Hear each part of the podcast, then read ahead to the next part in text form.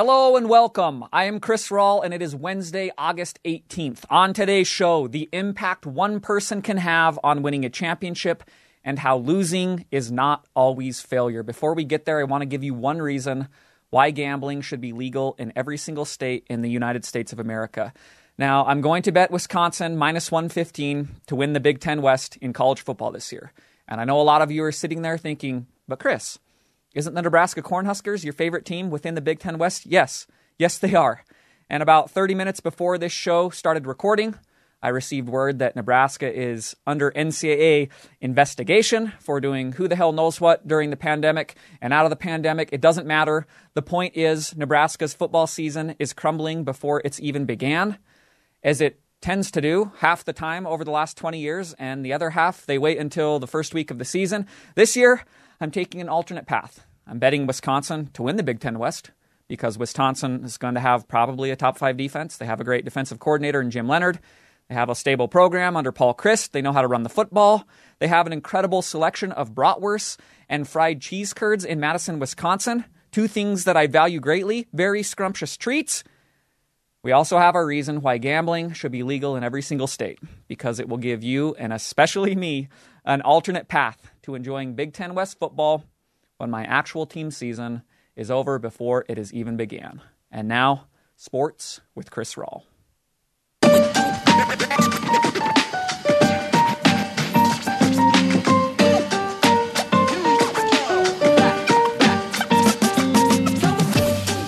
Winners win and losers lose. Something I repeat a lot on this show that represents kind of a foundational belief or how a lot of fans and media watch and cover the world of sports. It's pretty simple. If you are the best player, you should win. It's what a lot of people believe when it comes to the realm of sports. Uh, I always push back against that. My stance and my mindset is always no, it's never this simple. There are way too many things that go into how a game is won or lost, or how a playoff series is won or lost, to distill it down to one individual and their impact upon that specific game or series. I always push back against the winners win, losers lose crowd. However, it's kind of an uphill battle because, again, I think a lot of casual fans believe this because of how media coverage shapes the way that sports are consumed.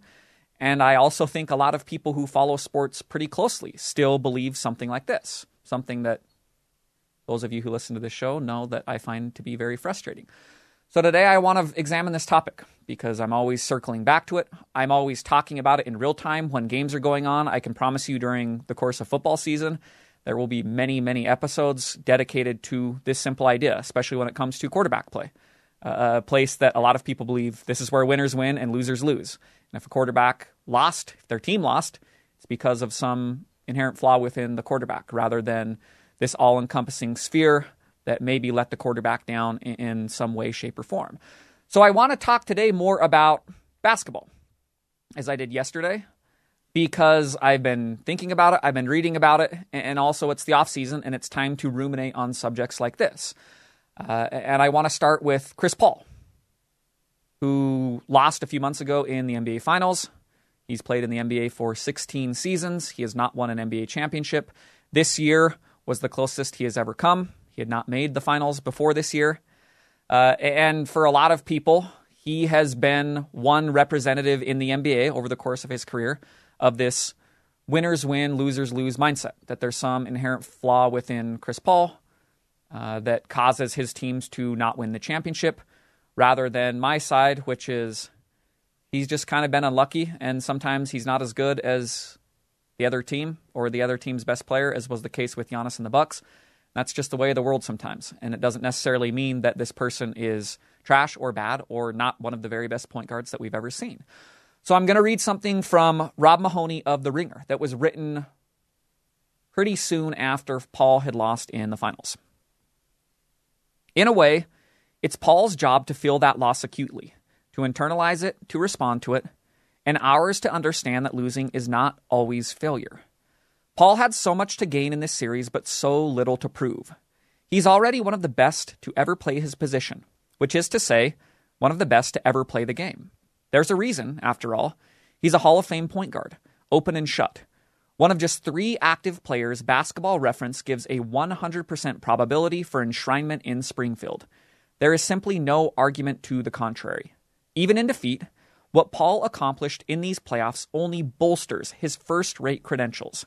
If what makes a loss like this so painful is the difficulty of even reaching the finals, then the very act of getting there is an achievement. That's not a moral victory. It's just a fact of life in the NBA borne out by the career of an all time great player who toiled for 16 years to get close enough just to glimpse the summit. End quote. The very act of getting there is an achievement. I want to start there. Something that I am continually preaching when it comes to all sports, including basketball. Something that I found to be very strange when I engage with these, uh, w- with the winners win, losers lose crowd and, and kind of debate this subject and try to logically string together how we're getting to this destination, I always find it strange that within the realm of the NBA, getting to the NBA finals and losing is always considered to be worse than losing in the first round or not making the playoffs. And the idea that Paul finally getting close enough to the mountaintop that he can see it, but then losing, that's somehow more of a black mark than losing in the first round or not making the playoffs together. It's something that I've always found strange about the way LeBron's career is covered and that his finals record is held against him because he's lost a handful of times, uh, all but two of those times as heavy, heavy, heavy underdogs. And this is somehow worse than if he had just been bowing out in the first round or the second round. It's something that has never really made a lot of sense. Now, when it comes to the individual, I mentioned Chris Paul, mentioned LeBron, uh, and there's a lot of other people throughout the course of the NBA history that kind of fall into these categories of winners win and losers lose. Uh, your individual performance it always matters up to a certain point. Um, that's obvious, but the outcome is always dictated kind of by a million different things, a lot of which you can't control. You look out into another sport, and I say there's not really, if there is a difference, it's minimal between quarterbacks like John Elway or Dan Marino. But according to public perception and according to the winners win, losers lose crowd, uh, the separation there is going to be well, John Elway, he won two Super Bowls his final two years of his career. And that's what makes him a better quarterback than Dan Marino. There must have been some sort of flaw within the way that Marino played quarterback compared to Elway. And that's why we have clear separation because team success is on Elway's side and not on Marino's side. It's the separator in the public eye. Again, something that I don't love and something that I always push back against. Now, I am talking about the sport of basketball today for the most part, because I think basketball is the most interesting sport to examine through this prism. And especially when I want to talk about the impact that one individual can have on winning a championship. Uh, because basketball, it's a sport where you are one of five players on the floor at any given time for your own team, one of 10 total. You play offense and defense in the confines of a playoff series. You can play heavy minutes, so if I'm the best player and my coach wants to ride me for 44 out of 48 minutes, that's reasonable and acceptable within the world of basketball. Meaning you have a lot more ability to impact a game than Dan Marino or John Elway does, where they are quarterbacks within an offense where a play caller is responsible for plays and your offensive line is responsible for blocking, receivers for catching, running backs for running. You're not on the field for about half or more of the snaps that are played within a football game because you do not play defense, you do not play special teams. In basketball, you have a lot more ability to impact whether or not your team wins or loses. I think that's why the winners win, losers lose mindset really comes out strongly within the sport of basketball, in the world of the NBA. Uh, and as I look at the sport, you know, it would be foolish to say that this is not a star driven league or that stars are the quickest pathway to contention. Both of these things, those are true. We know this. Um, however, it's also hard a lot of the times to judge and quantify the impact of one individual on a team, especially when it comes to the playoffs and winning and losing. If you remember in yesterday's show, it was all about Rudy Gobert and the Utah Jazz. Kind of a hot topic issue of the NBA offseason because he's really, really, really uh, come to symbolize the regular season versus playoffs debate. Again, that was all of yesterday's show. Gobert, three time Defensive Player of the Year, widely regarded as one of the best defenders in basketball for the last five plus years. Uh, his team and himself have fallen short of expectations in the playoffs on the defensive side of the ball. And so a lot of what I was asking yesterday was I think the question starts with what are reasonable expectations for how much one individual can impact a team defense, period. Let's start there. And then number two, how much can an individual impact a team defense when he's on a roster that has a lot of below average defenders? That was yesterday's show, and I think those are all really valid questions and interesting topics to examine within an NBA offseason. I look at somebody who is essentially the inverse of Rudy Gobert, a player like Dame Lillard on Portland, another NBA offseason talking point because he's involved with a lot of trade rumors, and it seems like he might not be super happy in Portland. Uh, I look at him and I go, what are reasonable expectations for a player like that? A player with clear, noticeable strengths, uh, offensive fulcrum, can bomb the hell out of the basketball, can be kind of a one man offense unto himself. But much like Gobert brings noticeable flaws on the offensive end, uh, Lillard is that on the defensive end.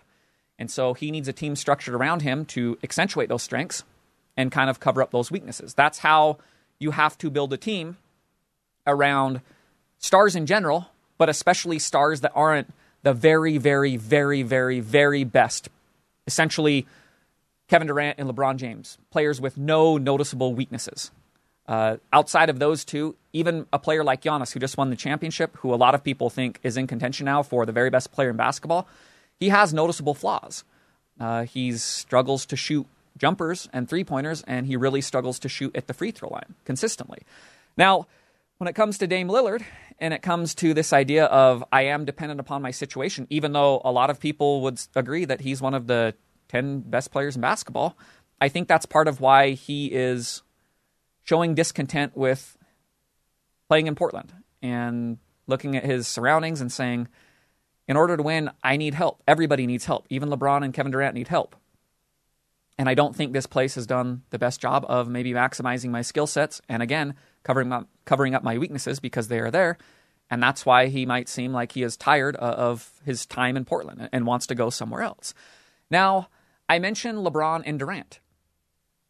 And I want to focus on them because they represent the two best basketball players I have watched for the last 15 years. And when it comes to the topic of today's show, winners win, losers lose, and how much an individual can have when it comes to win, or how much impact an individual can have when it comes to winning a championship, I, I want to kind of perform a thought exercise to give you all a window into the way that I think when it comes to this subject. Uh, something that I think gets pushed to the side a lot, and also one, uh, uh, also a, a topic and an idea that I really, really am constantly thinking about on a daily basis in how I watch sports. So, the exercise that I want to perform it pertains to LeBron James and kind of an alternate reality where he has stayed with the Cleveland Cavaliers for his entire career. Now, I'll preface this by saying I believe LeBron is the best basketball player ever. Uh, nobody is more into and aware of his basketball ability than I. I'm one of those people. He's my favorite basketball player ever. Uh, he is the funnest basketball player ever to watch for me. And I don't think I've ever watched anybody play basketball at a higher level. We're starting the discussion there.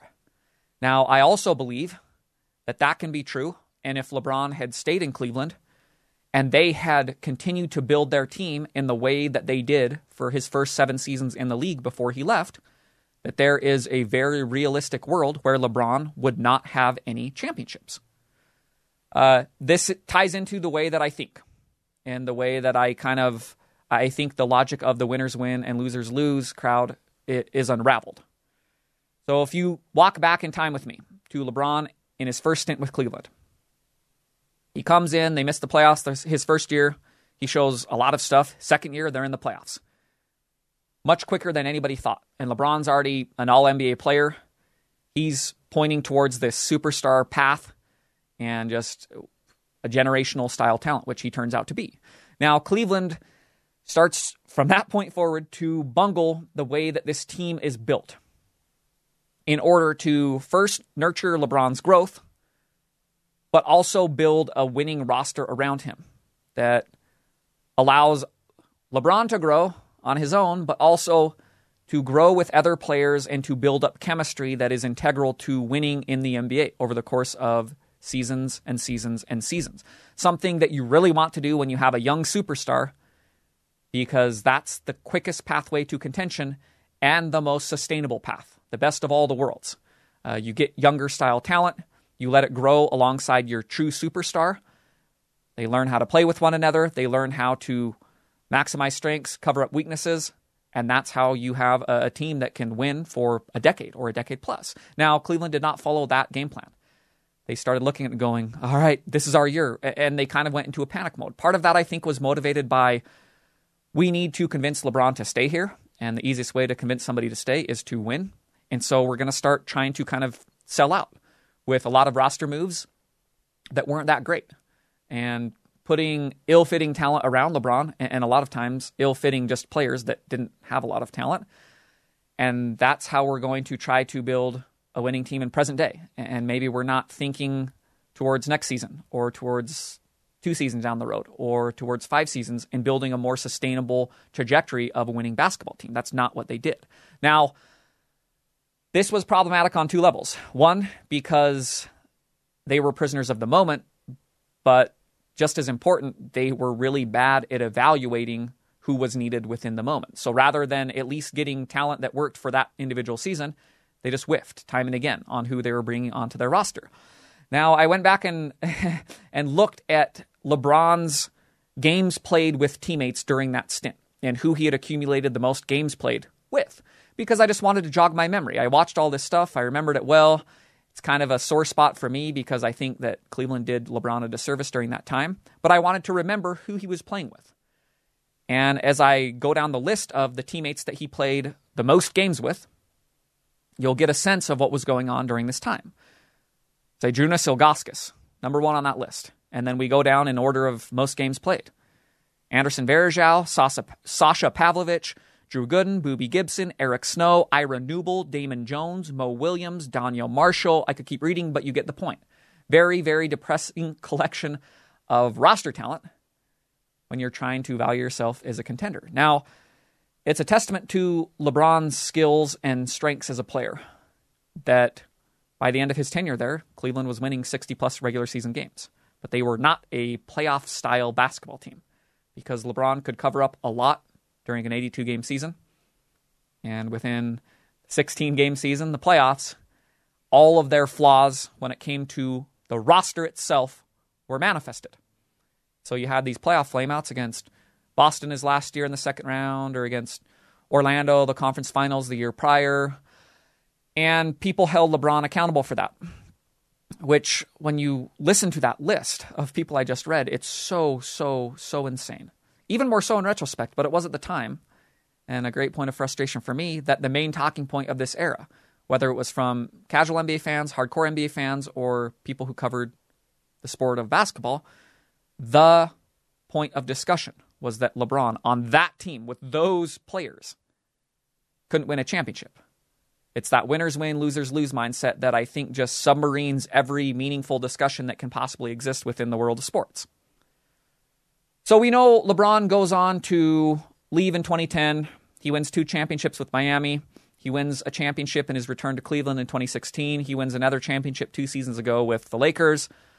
However, for the purposes of this discussion and this thought exercise, I want to split into this alternate reality where LeBron stays with Cleveland. He doesn't leave, he doesn't go and do the decision on ESPN. He just says, I'm coming back to Cleveland. And Cleveland says, okay, that's great. We are going to continue to build a roster around you, just like we've been doing for the last seven seasons. Accumulating roster talent, like I just read. Zydrunas Ilgauskas down to Donyell Marshall uh, making a lot of ill advised prisoner of the moment trades where we trade for a totally over the hill Shaq who does not fit whatsoever on this roster, like they did, and trading for Larry Hughes and plugging him in at shooting guard and giving up valuable assets for him when the impact that he had was just, it was minimal. And now in this world, obviously, Cleveland is not drafting high because LeBron guarantees a certain amount of regular season success on a team. So you don't have the luxury of drafting Kyrie number one overall when you bought him out. You don't even have the luxury of drafting in the lottery. You're continually picking in the 20s because, yeah, Cleveland was still winning 60 games by the end of his tenure there. Um, you don't have championship success on your resume. So it's a lot harder, like in the real world when LeBron had two rings and he went back to Cleveland, to A, already have Kyrie there, but B, be able to lure Kevin Love there by saying, look, I've won championships. We have a roster with talent. Me, you, Kyrie. That's a great big three. Uh, in this alternate reality, LeBron doesn't have that luxury because it's a lot harder when people have watched those moves from afar for a decade plus to go to other stars within the league and say, you should come to this tire fire of an organization that has not won, despite having me on it, continual MVP of basketball. You should come here. That's really hard thing to do. So when you take that line of logic to its inevitable end and you walk into present day, I ask, you know, is it conceivable that a player in that situation, even one of LeBron's caliber, again, a player who I believe to be the very best player of all time, but wherever you stand on that debate, everyone would agree one of the very best basketball players that has ever played in the NBA. Is it conceivable that a player like that could never win a championship? Some people would say no, because I think some people are wedded to winners win and losers lose. And if you are the very best, you should win on a team level. I do not believe that because based upon the situation that I laid out, I think it's very conceivable that a player like that could never win a championship. I just I will go to my grave believing that that is true. Even in the sport that I think people would agree an individual has the most impact on whether or not their team could win a championship. I think even within that sport, you could have the very best player, and if they were in a rotten situation for their whole career, they could be championshipless. I mentioned Kevin Durant before. And I think he is also an interesting player to look at through this lens. Because in present day, I think there's a lot of steam that is gaining for Kevin Durant as the best basketball player on planet Earth. LeBron, he's getting older. He suffered some injuries. Durant has come roaring back from his Achilles tear. Awesome last year for Brooklyn. Awesome in the Olympics as he led USA to the gold medal. And I think the I would say probably the consensus within the NBA is Kevin Durant is the best basketball player on earth in present day.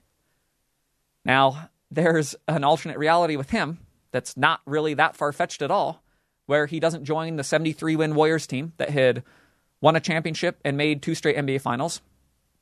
And then Durant joined and won a couple NBA championships in his own right. There's an alternate reality where he doesn't join that team and he stays in Oklahoma City and he's constantly fighting Russell Westbrook for the ball, like he had done earlier in his career, uh, which was a total disservice to Kevin Durant's talents, part of why he actually left that organization. It's not that far fetched to see Kevin Durant staying on Oklahoma City, fighting with Russell Westbrook, and not having a championship in present day. Again, Kevin Durant, who I believe is the second best basketball player I have watched over the last 15 years, right behind LeBron. And that's not a diss on Kevin Durant. Um, I don't think that that's that far fetched of a scenario where Kevin Durant would be sitting here in 2021 and everybody would agree this is the best basketball player on planet Earth right now, and he would not have a championship. I don't think that either of those scenarios are that far fetched. And I also think that if you take that logic and examine it, it, really it, it makes the winners win and losers lose mindset very, very, very strange because this is the sport, basketball, where you can have the most impact, but even within that sport, there are very real pathways to where a team that is awesome or a player that is awesome can be on a team that never ever wins a championship. So we've looked at stars in basketball. You expand it out, you know, quarterbacks in football, best player on a hockey team, go down the list, best player on a baseball team. It will always be strange to me how team success is always so heavily weighted when it comes to discussing and examining individual impact. Because again, within basketball, it still is limited relative to what we think. And you get into some of these other sports, and a quarterback sitting on the sideline watching their defense and special teams botch everything, and we're judging a quarterback based upon that. Or we're looking at a hockey player who is playing 22 minutes a night in a 60 minute game, and they're one of five pieces of of a unit and six, including a goaltender, on their own team that's just moving around and there's puck luck and all that kind of stuff, and we're holding them accountable. And a baseball player who comes up to bat once every so often and plays out in right field, we're judging them for their team's success. You know, in most people's estimation, Tom Brady is a better quarterback than Aaron Rodgers because his team has had more success. It's just not a line of logic I can ever really follow. Uh, it's the same idea that Connor McDavid could be viewed as a failure because the Edmonton Oilers have just been a train wreck of an organization his entire tenure there. And so he's been the best player in hockey pretty much his entire career there. And yet they have had very limited success on a team level. And he is accountable for that. Within a sport where individual impact is even more limited than basketball. Uh, so, so we kind of circle back to the themes that have been threaded throughout this whole show. Starts with that paragraph about Chris Paul. Losing is not always failure. Uh, and that is especially true on an individual level, where you can make these otherworldly contributions and still lose. Think of Kevin Durant in that Milwaukee Bucks series, where he was he played as good as I've ever seen Kevin Durant play, and his team ended up losing. Uh, think of LeBron James in the 2015 NBA Finals, when Kyrie fractures his kneecap, Love's out with a separated shoulder, and he drags a decrepit collection of roster talent to game six against the Warriors, a significantly better basketball team. He's averaging 38 point triple double in every single game, and his team lost. That is possible. That's why losing is not always failure. That's why it actually can be a high watermark on a player's resume if you're willing to engage with the idea that, yeah, you can perform awesome in a loss.